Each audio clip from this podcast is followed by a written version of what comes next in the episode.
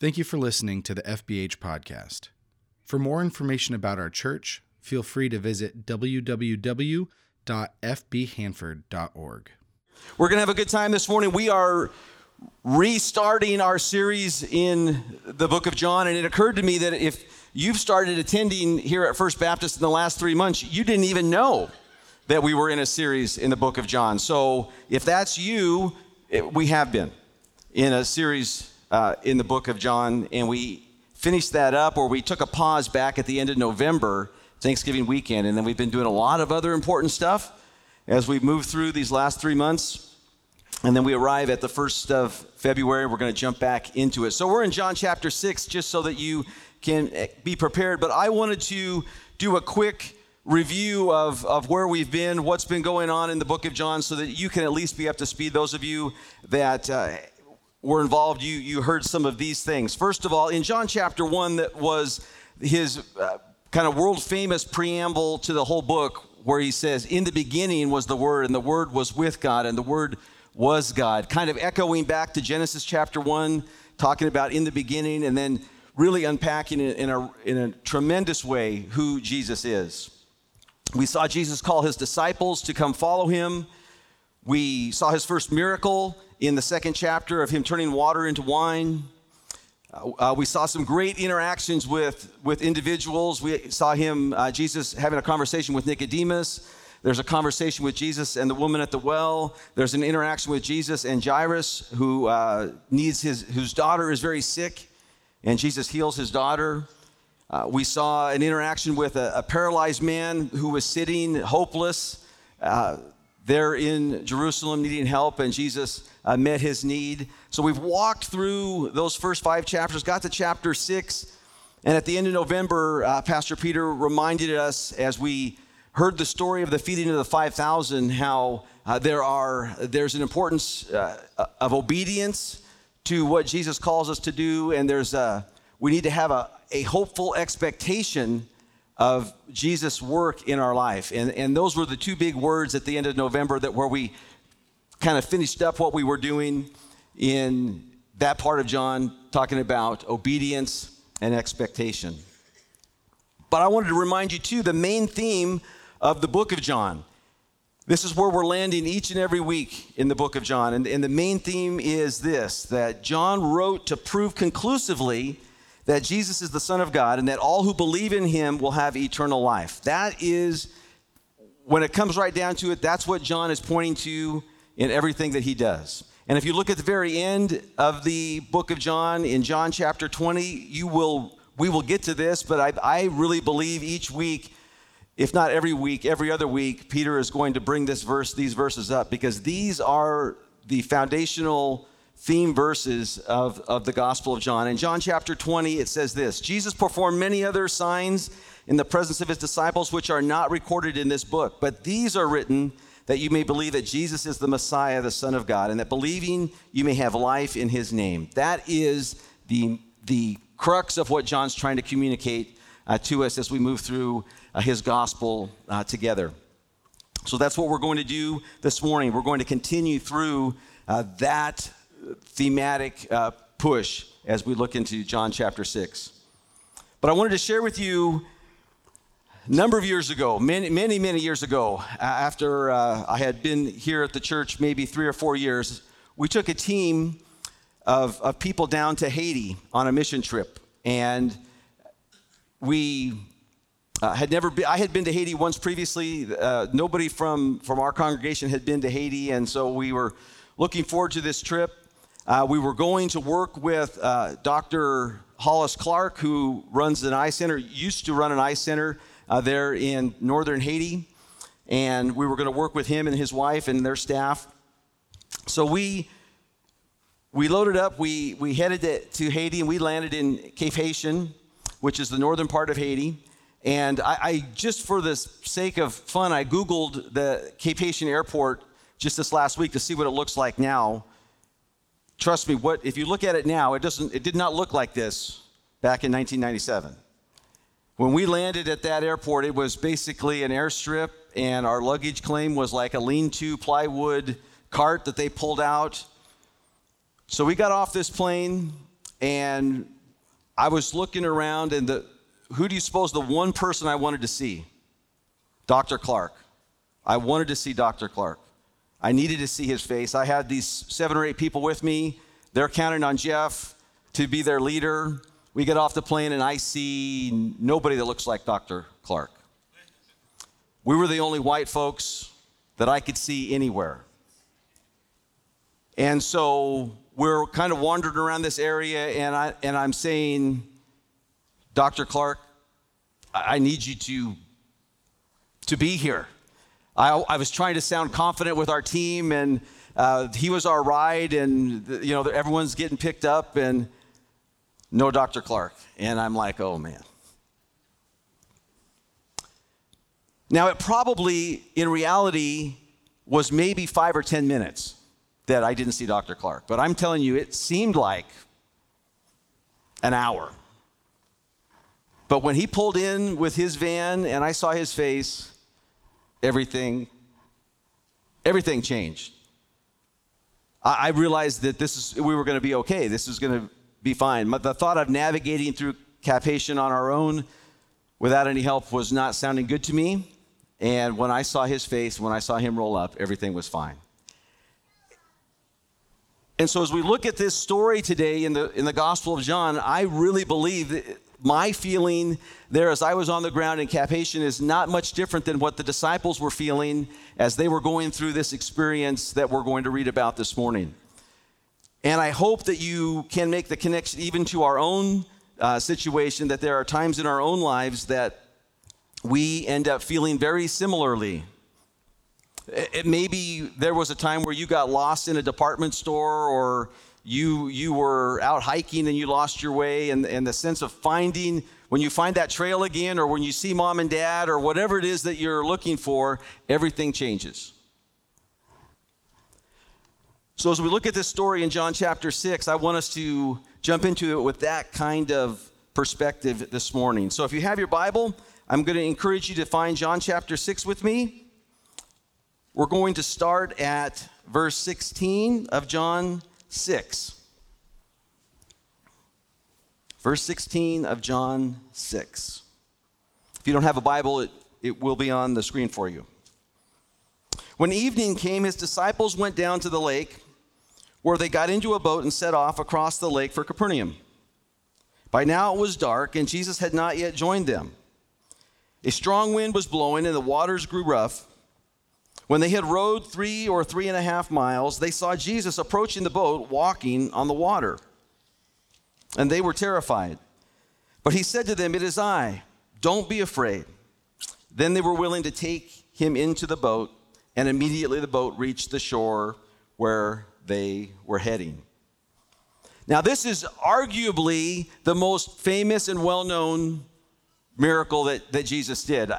I, I can't, I don't have any statistics to prove this, but I suspect that if you ask somebody who wasn't a church person, if you ask them about Jesus, what, whatever they might tell you about Jesus, they, they probably have some kind of inkling or some kind of understanding that Jesus at one point walked on the water.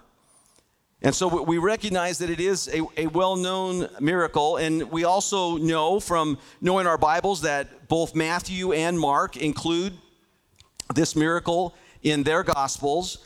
I will say that each of them, Matthew and Mark, handle it and, and, and deal with it a little bit differently than John does. And so I'm, I'm going to just make it clear to you right now that in, in Matthew 14, we have Jesus's, uh, we have Matthew's uh, recollection of the story or how he told the story. And then in Mark uh, chapter 6, we have Mark's uh, telling of the story. And when you look at that, you will see that, for example, Matthew includes Peter walking on the water.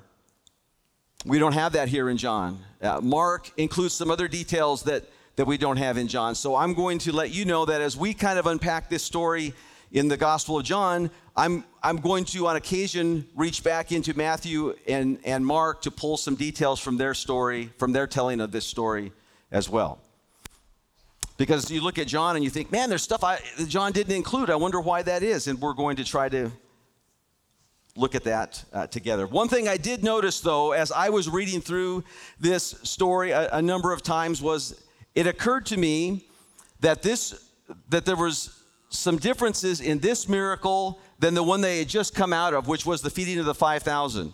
The feeding of the 5,000 happened in, a, in an extremely public setting 10 to 15,000 people probably in, in that setting when Jesus did that miracle. And here we have a miracle that's basically done in private. The only people that experienced this miracle were his disciples.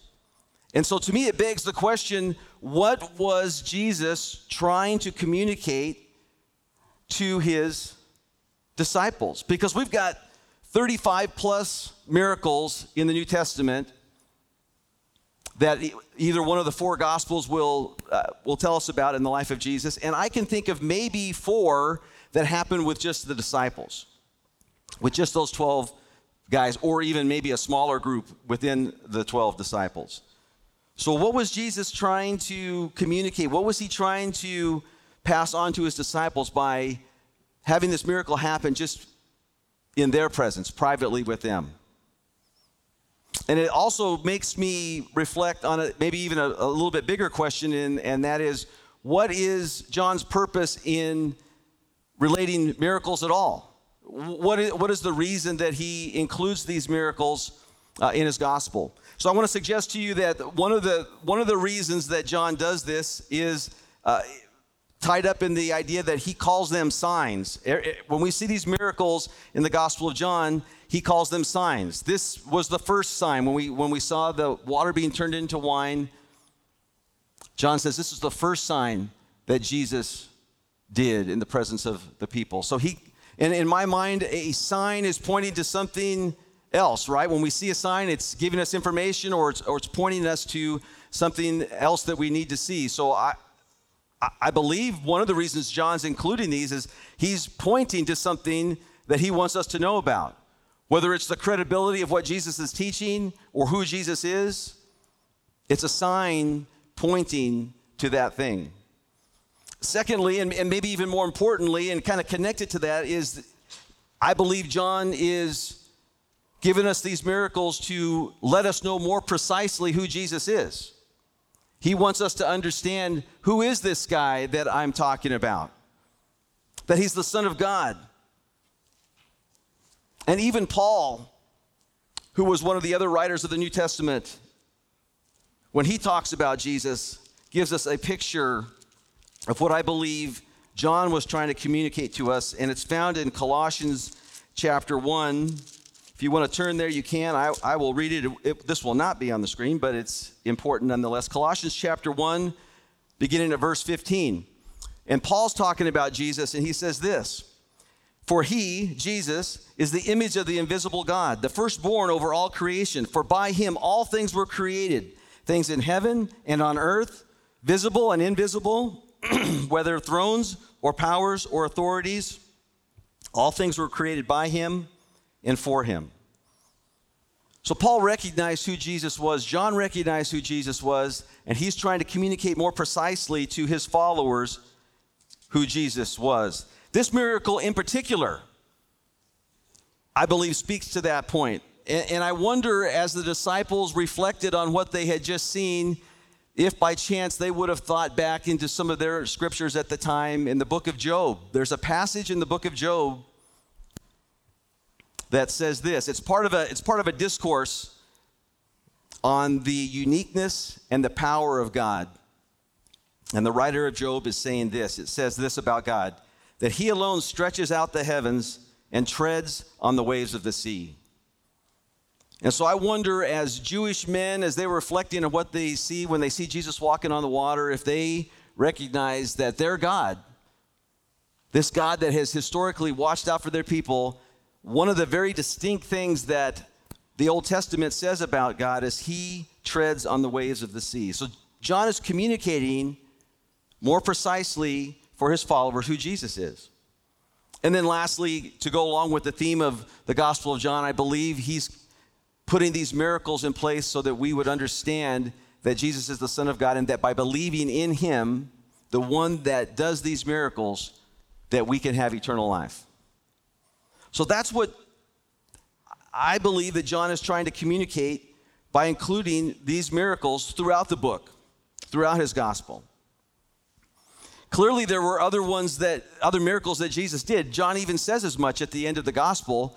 So there's even more precisely, John has chosen the signs, chosen the miracles that he wanted to include, that he believes best explain, best point to the fact that Jesus is the Son of God.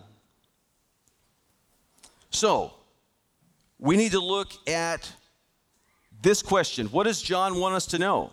His, his account is different than Matthew's and different than Mark's. What is it that John wants us to know from this particular incident in the lives of Jesus and his disciples? And so I think what I want to do is I want to say, first of all, what is John not saying?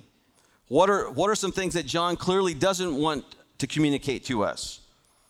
And the first is when we think about the situation that was happening, that John is not saying that Jesus had power to calm the storm.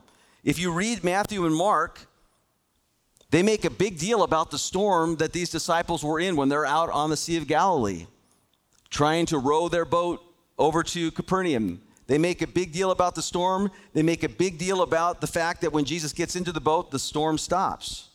John doesn't say anything other than there was a lot of wind, and after Jesus got in the boat, they ended up where they were headed. He doesn't mention the storm again. John is also not saying that if you have enough faith, you can get out of the boat and you can walk on the water. That's a great sermon from the book of Matthew because Matthew talks about Peter walking on the water, getting out of the boat, his eyes on Jesus, and, and having great faith. John doesn't mention any of that. So, what is it that John is wanting us to know this morning? So, I want to land on two big takeaways for me. As I have been reading this and looking at the accounts, two big takeaways that I want us to land on this morning. And the first is this Jesus is, in fact, the Son of God. Jesus had power over creation. We just, as we have, have seen, he has just fed 5,000 people 10,000 people, 12,000 people, however many thousands of people, fed them with what was it? Five loaves of bread and two fish. Clearly, Jesus has power over creation, power over the physical world. He has obviously power over nature in the sense of walking on water and a storm being calmed. This is a miracle that actually happened. This is a statement that John is making that the that that Jesus goes he transcends, he goes beyond the circumstances of this world.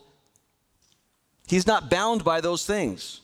The very things that were hindering the disciples, the wind, the waves, the darkness, none of that was a problem for Jesus. He came walking out to them and had power over all those things. None of those things were a hindrance to him. John is describing to these uh, readers and to, to the, those that were following uh, Jesus that, that this Jesus was greater than any prophet that had ever come before. Anybody that they were looking to in the past, Moses, Abraham, Isaiah, any of those prophets pale in comparison to this man who's walking on the water to them, who's teaching them, who's leading them. One sermon that I listened to as I was preparing for this morning, the preacher said this. I thought this was fantastic. Listen to this God parted the sea so Moses could walk on dry ground. You remember that back in Exodus. God parted the sea so Moses could walk on dry ground. Jesus walks on the water as if it's dry ground.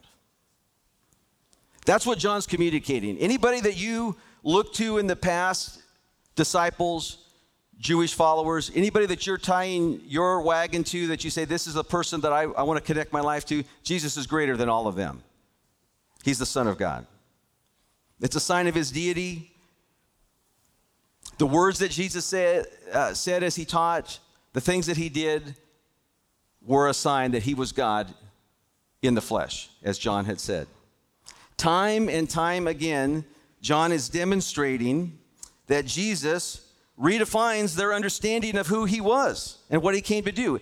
Every time Jesus teaches something, every time Jesus does something, it, it blows up the box that they had put God into, that they had put Jesus into. Jesus is the ultimate revelation of God to us. Jesus is the Son of God. The second big takeaway is that the presence of Jesus changes everything. What John is saying here is that there is something about the presence of Jesus that changes our perspective. He's reminding the disciples that they need him, that they need Jesus in their life. J- Jesus knew where he was sending the disciples. When they had when he had fed the 5000, Matthew and Mark tell us that Jesus sent the disciples to the boat and across the lake. Jesus sent them away. Jesus knew where he was sending them. He knew what he was sending them into. It was going to be difficult. They were going to encounter a storm. And so I think we need to be careful that when we encounter the storms in our life, we might be tempted to say, well, this can't be from God because God would never make life this tough. Let me assure you that God allows the difficult things to come into our life. Jesus knew where he was sending those disciples that night. They rowed that boat against the wind for hours. If you look at the chronology in Matthew and Mark, six or eight hours they were rowing that boat against the wind. And I'm just going to take a moment to say most, the vast majority of you will not relate to this, but let me just tell you about wind. When I, when I ride my bicycle, which I do from time to time, uh, there hills are fine, downhills are fine. Wind is not fine. Wind is invisible and it, it wreaks havoc on your brain. I should be pedaling faster than this. I should be making more ground than this. Why am I so tired from just pedaling my bicycle? These guys were, were rowing that boat for hours against the wind. They were exhausted. It was the middle of the night. And then when Jesus shows up, you can imagine, and the scripture tells us this, John tells us they were terrified. Matthew and Mark tell us they were terrified because they thought Jesus was a ghost. So now they're exhausted. They're probably getting on each other's nerves. They're wondering what this is all about. And then they see this aberration they feel walking towards them, and they're terrified. Now, in our passage in John, we get one sentence from Jesus. And the sentence is this It is I, don't be afraid. Those are the only words from Jesus that we get in John chapter 6, in this, in this story, I should say. But that statement is included in all three accounts. Matthew, Mark, and John all include that statement. There's something to that. Jesus says, I am He. I am is literally what the Greek says. I am. And so, as we unpack the rest of John and as, as Peter walks with us through the rest of this series, we're going to see, in fact, starting next week, that there are some brilliant statements that Jesus makes. We start next week with, I am the bread of life. Jesus starts building on this idea that I am He. He tells them, It is I, don't be afraid. And man, that's a loaded statement to any Jewish person. What's Jesus saying about himself? Again, he's reminding them who he is. And they were sitting in a situation where they were completely and utterly dependent upon God. They were not making, uh, th- they were desperate for their lives at that point, I believe. And it's, so it's tempting for us to think that this story about Jesus walking on the water, well, it's about the disciples and, and what they experience, or it's about what we can learn about our, our particular circumstances and how God wants to impact my life. And I want to suggest that we need to take a step back and say it's not about the disciples, it's not about you and I, it's about Jesus.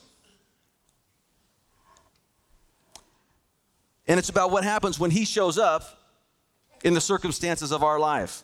So let's look at the placement of this story. All three gospels that relate this story, it, it, this comes right after the feeding of the 5,000.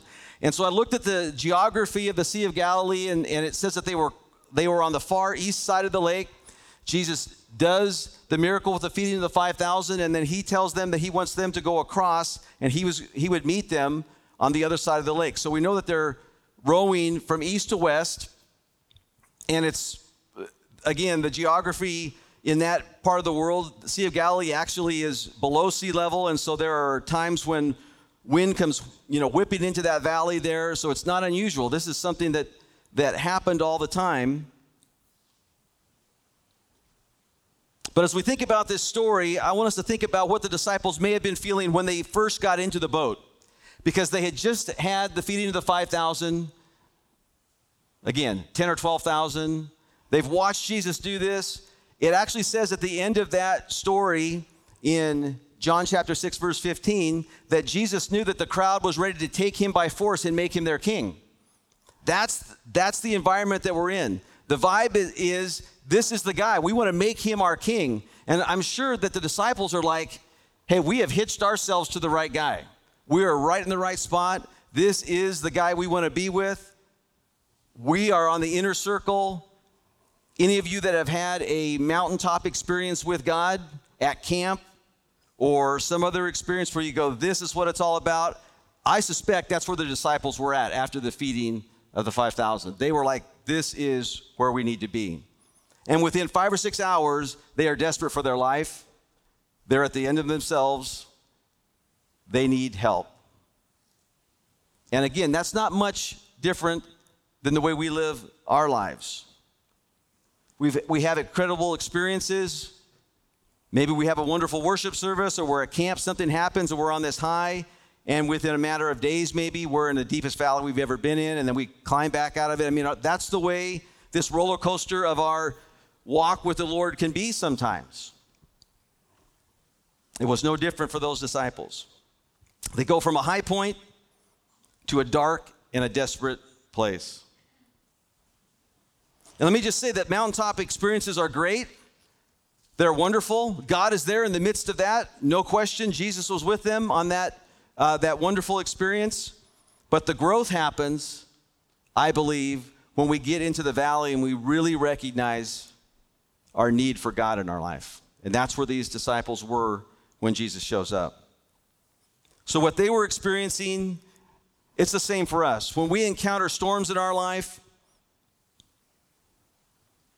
it will change our perspective. We, we start to look at the circumstances around us.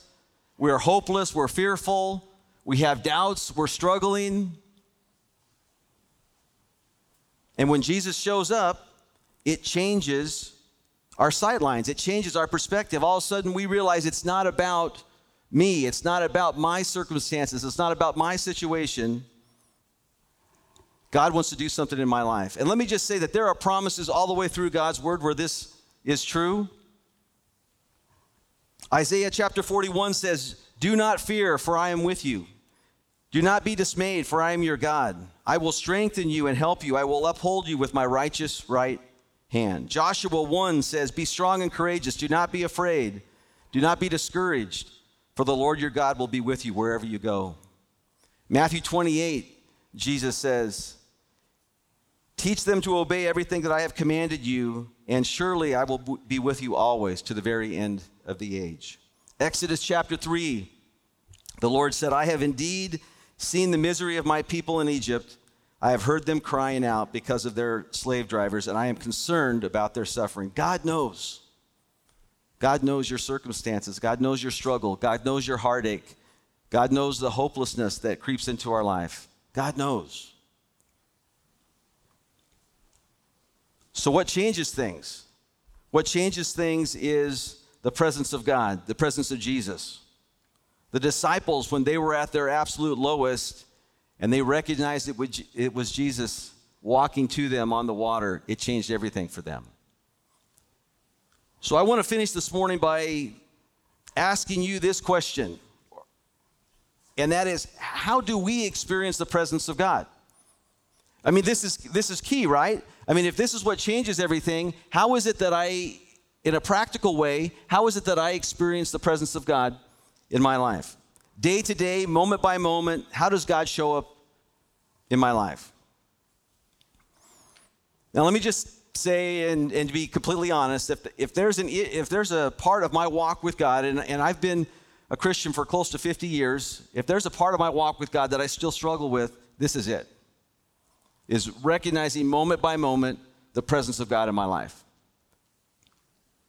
How do I experience that? How do I this this change of perspective that Jesus brings? How do I experience God's presence in my life moment by moment? Because make no mistake, there I get little glimpses. Every you know, I'll be reading the Bible, or I'll be reading something, or I'll be listening to something, and, and God will make the connections in my mind about something I'm struggling with, and I say, "Man, thanks, God."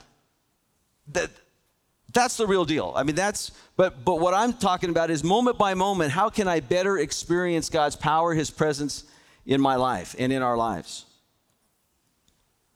And so I want to give us a couple of things that I think will help. But just let me say, we need to, we need to encourage each other along this journey. I mean, I'm just going to suspect that there are others of you that are struggling with a, a similar kind of struggle of, of being able to identify more readily the presence of God, presence of Jesus in our life. The first thing that I would point to is a promise from Jesus in John chapter 14. And, and Peter will get to this in a few weeks, no doubt. But in John 14, Jesus says this I will not leave you as orphans. I will not leave you alone. I will send my Holy Spirit to come and take up residence in your life. So, the presence of the Holy Spirit in us as believers, God's promise is that when we come to faith in Jesus, that His Holy Spirit invades our life and becomes the presence of God in our life. And that's nothing, that's nothing to uh, discount. That's an incredible reality that we need to grab onto. How does that show up? How do we experience that? Again, this is, this is the, the journey that we're on together. But Galatians chapter 5 talks about the fruit of the Spirit. And Paul says, when the Spirit of God is present in you, you will have love, you will have joy, you will have peace, you will have patience, kindness, gentleness, self control. All these things are evidence of God in my life. So as I look at my life, as it begins to transform and change, and things pop up that are supernatural things that I couldn't do on my own, that's, that's the presence of God in my life. The peace that God brings into my life in the midst of a world that is full of chaos that's the presence of God in my life. When you get the diagnosis that uh, there's uh, an illness, or when you have that tragic event in your life, the passing of somebody, maybe an injury or an accident, whatever it might be, the peace that God brings into our life, that's the presence of God in our life.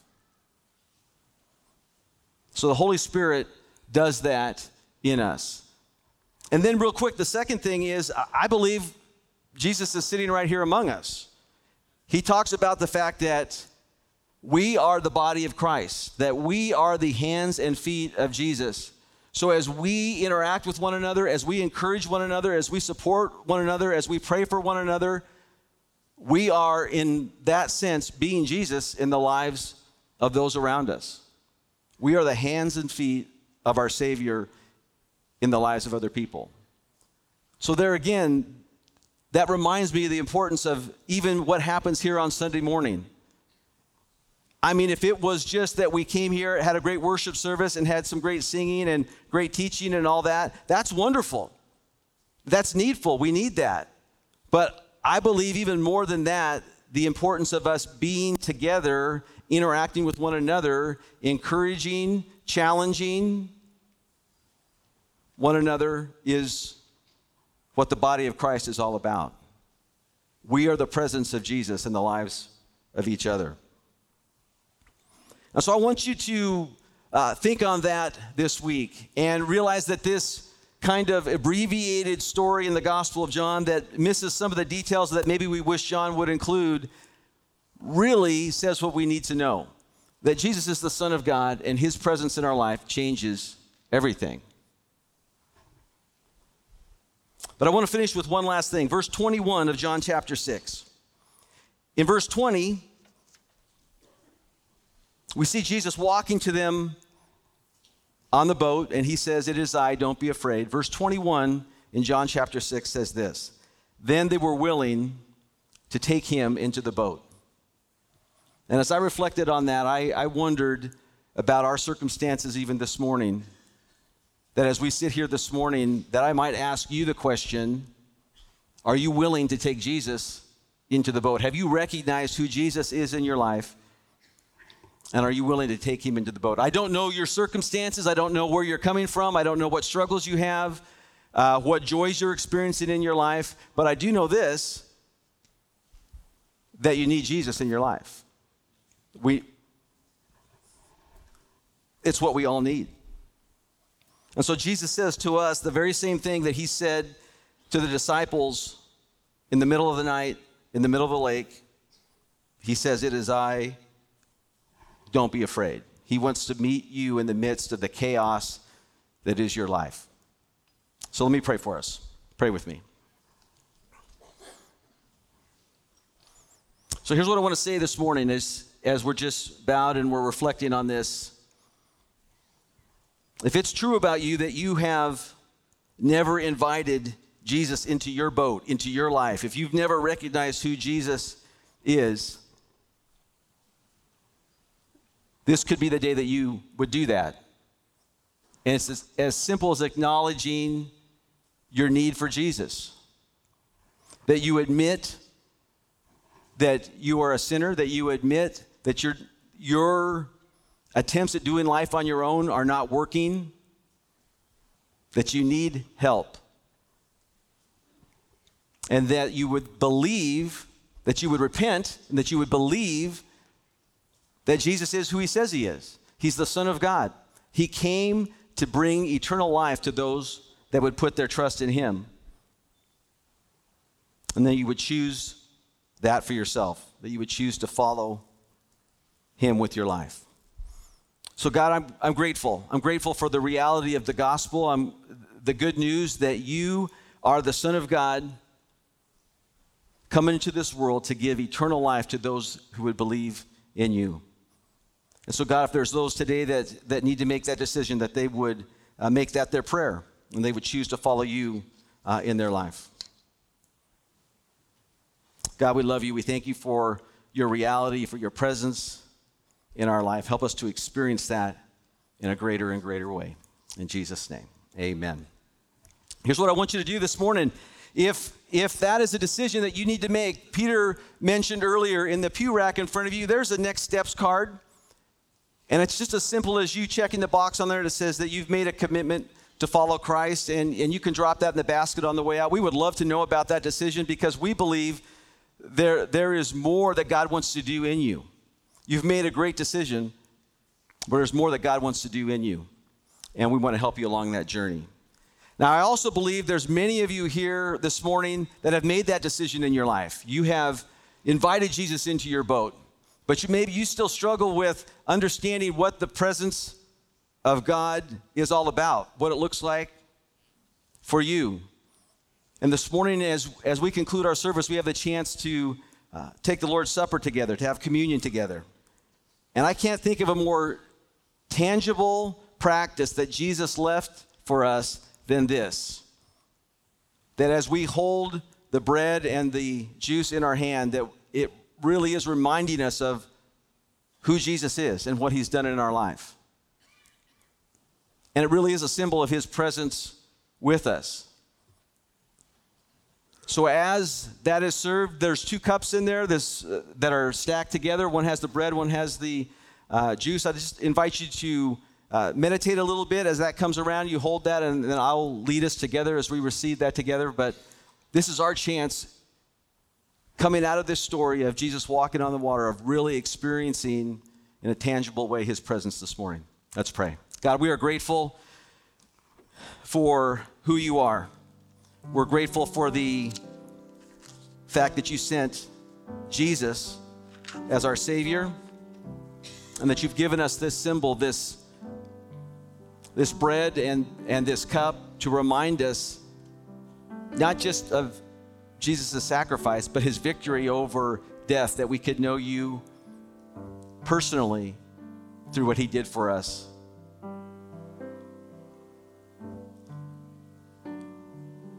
So guide our hearts, guide our thinking as we as we hold this in our hand. Would we reflect on who you are in our life today?